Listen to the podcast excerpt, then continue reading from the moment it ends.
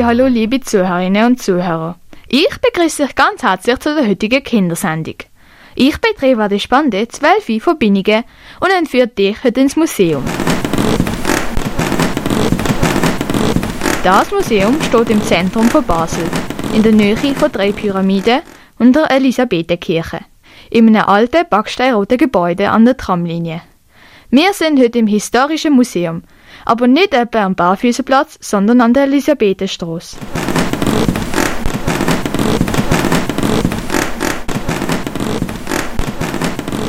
Ich habe ein kleines Gespräch mit der Margarete Polos aus dem Historischen Museum gemacht. Sie erzählt euch mehr über das Projekt Tandem im Museum. Frau Polos, würde Sie sich bitte kurz vorstellen? Mein Name ist Margarete Polus Dangerfield. Ähm, ich bin 45 Jahre alt und arbeite im Historischen Museum ich bin viel als freie Mitarbeiterin tätig im Bereich Bildung und Vermittlung. Das heißt, ich mache Führungen viel für Schulklassen, aber auch für private Gruppen oder mache öffentliche Führungen in allen drei Häusern. Wir haben ja drei Häuser, das Musikmuseum, die Barfüßerkirche und das Haus zum Kirschgarten. Was ist das Tandem im Museum Projekt eigentlich? Das TIM ist ein nationales Projekt, das heißt, es findet in der ganzen Schweiz statt. Ist initiiert worden vor einigen Jahren eigentlich als äh, Gruppenevent, dass man zwei größere Gruppen ins Museum geholt hat, wo die aus den verschiedensten Generationen sind, also zum Beispiel Kinder und Senioren. Die werden zusammen ins Museum eingeladen aus diesen Gruppen bilden sich dann zwei Gruppen, jeweils eine junge Person und eine ältere Person zum Beispiel. Schwärmen aus im Museum, suchen sich ein Objekt aus und erfinden zu diesem Objekt eine völlig neue Geschichte. Das ist eben das ähm, Kernstück von diesem Projekt dass man nicht auf äh, historische Daten muss zugreifen muss, nichts muss wissen über die Zeit, über das Objekt, über das Material, egal. Ähm, es geht um die eigene Fantasie und vor allem auch um die Beziehung von den beiden Personen. Wenn man gemeinsam ein Ziel hat oder eine Aufgabe hat, dann tut man sich anders kennenlernen und um das geht es eigentlich. Es ist eigentlich ein soziales Projekt. Warum ist Team erfunden worden? Was ist die Geschichte dahinter? Beim Team Tandem im Museum ist die Idee, eben, dass Leute keine Hemmungen sollten haben, ins Museum zu kommen, weil die das Gefühl haben, äh, sie kommen eh nicht raus oder sie wissen ja eh nichts. Es wird vielleicht noch etwas gefragt auf der Führung und man kann nichts sagen man kommt sich irgendwie blöd vor. Oder es ist langweilig, das kann ja auch sein. Und das Projekt will eben dem Ganzen äh, entgegenwirken. Es will eben ähm, die Fantasie anregen. Die Aufgabe ist ja, dass man eine Geschichte erfindet und das kann ja eigentlich jeder. Margarete Polus meint, das Tandem im Museum-Projekt sollte mehr Besucher ins Museum bringen. Also für die Museen ist natürlich spannend, weil man erhofft sich durch das neue Besuchergruppen, dass Leute, die vielleicht sonst nicht so würden ins Museum gehen, angeregt werden, doch einmal zu kommen, gleich einmal reinzuschauen und zu merken, dass es sehr spannend kann sein kann. Wenn man läuft durchs Museum, wenn man das Objekt sich aussuchen und sieht vielleicht unterwegs noch andere spannende Sachen, bleibt vielleicht hängen, schaut sich etwas an. Also es generiert für das Museum eigentlich Besucher. In der Corona-Zeit wird es schwierig, in große Gruppen ins Museum zu gehen. Margarete Pols erklärt, wie Team in der Corona-Zeit funktioniert. Eben, vor Corona ist man ja gruppenweise ins Museum eingeladen worden. Das heisst, vom Museum her hat es auch mehr Aufwand gegeben. Wir mussten Datum müssen bestimmen, Zeit müssen bestimmen, die Gruppe suchen, anschreiben etc. etc. Und während dem Corona-Lockdown äh, haben wir wirklich müssen uns etwas Neues überlegen. Wir haben müssen erfinderisch sein. Und eigentlich ist die Lösung für das Tandem im Museum TIM während der Corona während dem Corona-Lockdown passiert, in Zusammenarbeit mit, mit allen, die bereits beteiligt sind. Wir haben dann gemerkt, hey, wenn man ins Museum kann, dann meistens nur entweder allein oder möglichst kleine Zellen, also das zweite am besten. Und haben sozusagen die Gruppe, Zweiergrüppli von vornherein einfach ähm, eingeführt.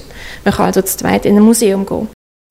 Ich stand gerade mit der Margarete Polus vor einer Uhr. Die Uhr ist groß, goldig und prächtig mit Blumen verziert. Auf der linken Seite hat es eine kleine Uhr, wo man fast übersieht. Auf dieser kleinen Uhr stehen Zahlen 1 bis 8. Unten hat es auch noch einen goldigen Hund und einen goldigen Hirsch. Wir haben als Tandem im Museum eine Geschichte dazu erfunden. Die liest dir der Tim Stauffer vor. Der besondere Zeitvertreib. Diese Uhr ist nicht nur einfach hübsch, edel und wertvoll, sondern beherbergt ein großes Geheimnis. Es ist eine Zeitmaschine aus dem 18. Jahrhundert. Leider kann man sie nicht sehr genau einstellen, aber die römischen Zahlen sind für die Monate der Destination zuständig. Der äußere Ring gibt das Jahr zur Auswahl. Allerdings bleibt hier ein kleiner Adventure-Bonus bestehen, denn um welches Jahrhundert es sich handelt, wird per Zufall bestimmt. Der Ort ist allerdings immer derselbe. Man landet auf einer Blumenwiese am Waldrand, wie das Dekor der Uhr verrät. Damit man vor Ort nicht so auffällt, kann man die äußere Erscheinung aussuchen. Zur Auswahl stehen Hirsch oder Hund. Für den ganzen Spaß hat man maximal acht Stunden Zeit. Dieser Timer befindet sich auf der linken Seite der Uhr. Solche Gesellschaftsspiele waren im 18. Jahrhundert sehr beliebt, aber nur ein einziger Uhrmacher hatte das Wissen, Zeitreisemaschinen zu bauen.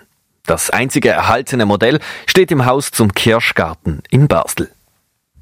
Bist du jetzt neugierig geworden, was andere bei Tandem im Museum erleben und erfunden haben? Auf der Webseite mi-s.ch kannst du Tandemgeschichten aus der ganzen Schweiz anschauen. Auch unsere. Vielleicht entdeckst du ja ein Museumsobjekt, was dich zum Besuch ins Museum anregt. Ich stand gerade im riesigen Eingang vom Historischen Museum.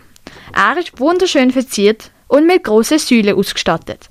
Frau Polus erzählt dir mehr darüber. Wir sind jetzt hier in der Kutscheneinfahrt im Eingangsbereich vom Haus zum Kirschgarten.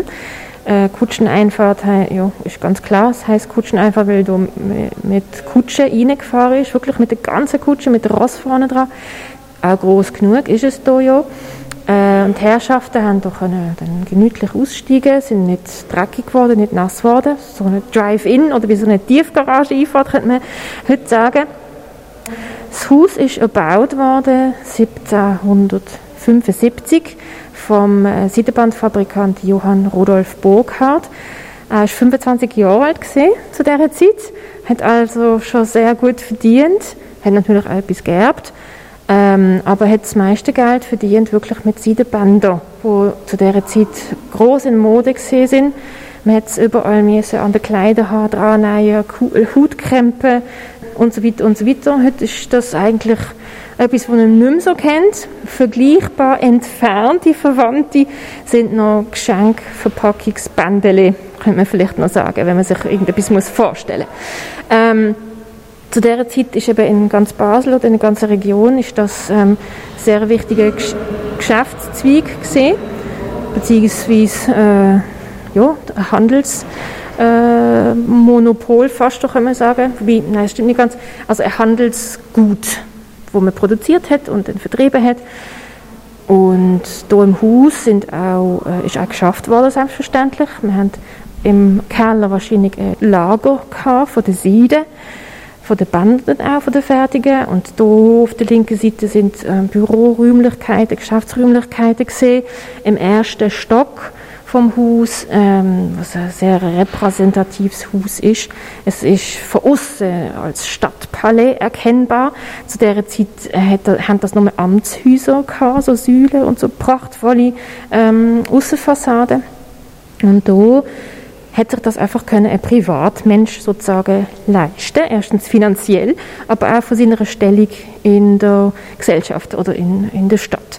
Und die, der Aufgang zum ersten Stock ist auch sehr beeindruckend. Wir haben hier die Säule, wir haben hier die wunderschön verarbeitete, das Geländer, wo offen führt bis in den ersten Stock, bis in den zweiten Stock. Also es ist sehr auf Wow, auf den Wow-Effekt raus. Äh, Im ersten Stock sind dann auch Gäste empfangen worden, bewirtet worden. Und im zweiten Stock ist dann die Wohnetage von der Familie. Er hatte eine Frau und vier Kinder. Ist dann aber während der Bauzeit sozusagen, hat er sich scheiden lassen von der ersten Frau und ist dann eingezogen mit der zweiten Frau. Mit ihr hat er dann auch nochmal vier Kinder gehabt. Und einer von den Söhnen, der Johann Ludwig Burkhardt, ist dann sehr berühmt worden als Scheich Ibrahim, wo man dann auch da gesehen hat im Haus die Statue mit dem Turban auf dem Kopf. Das ist eben sein Sohn, der sehr berühmt worden ist, weil er die Felsenstadt Petra wieder entdeckt hat und wahnsinnig detaillierte Aufnahmen bzw. Aufzeichnungen, Tagebuch geführt hat, wo bis heute eigentlich noch als wichtige Quelle in diesem Bereich gilt. Das war's gesehen für heute. Wenn du jetzt Lust bekommst, Tandem im Museum auszuprobieren oder sogar Guide in dem neuen Projekt zu werden, dann findest du alle Infos dafür auf mi-s.ch. Ich bedanke mich nochmal ganz herzlich bei der Frau Polos für die spannende Führung durchs Historische Museum. Vergiss nicht, bei der nächsten Kindersendung am Montag am 6. wieder einzuschalten. Aber bis dann, bleib gesund und mach's gut. Für Radix, Priva de Spande.